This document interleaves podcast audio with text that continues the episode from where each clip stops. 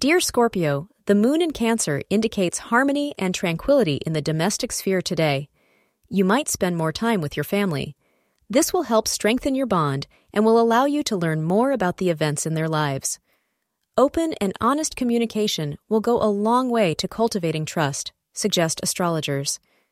These emotionally stable times will help sustain you emotionally. Make sure you give in to these relationships so they flourish over time. Wear crimson red to harness positive cosmic energy today. The time between 10:45 a.m. and 11:30 a.m. can be used to plan important tasks. You get very busy with a new relationship. You may be surprised at how fervently your partner has expressed his or her feelings for you. While this may have you reeling, give it some serious thought today, as the proposal might not be such a bad idea after all. Nurture this relationship well. You are onto something that can bring you fulfillment. Thank you for being part of today's horoscope forecast. Your feedback is important for us to improve and provide better insights. If you found our show helpful, please consider rate it. Your support helps us to continue creating valuable content. Thank you for being here and see you tomorrow.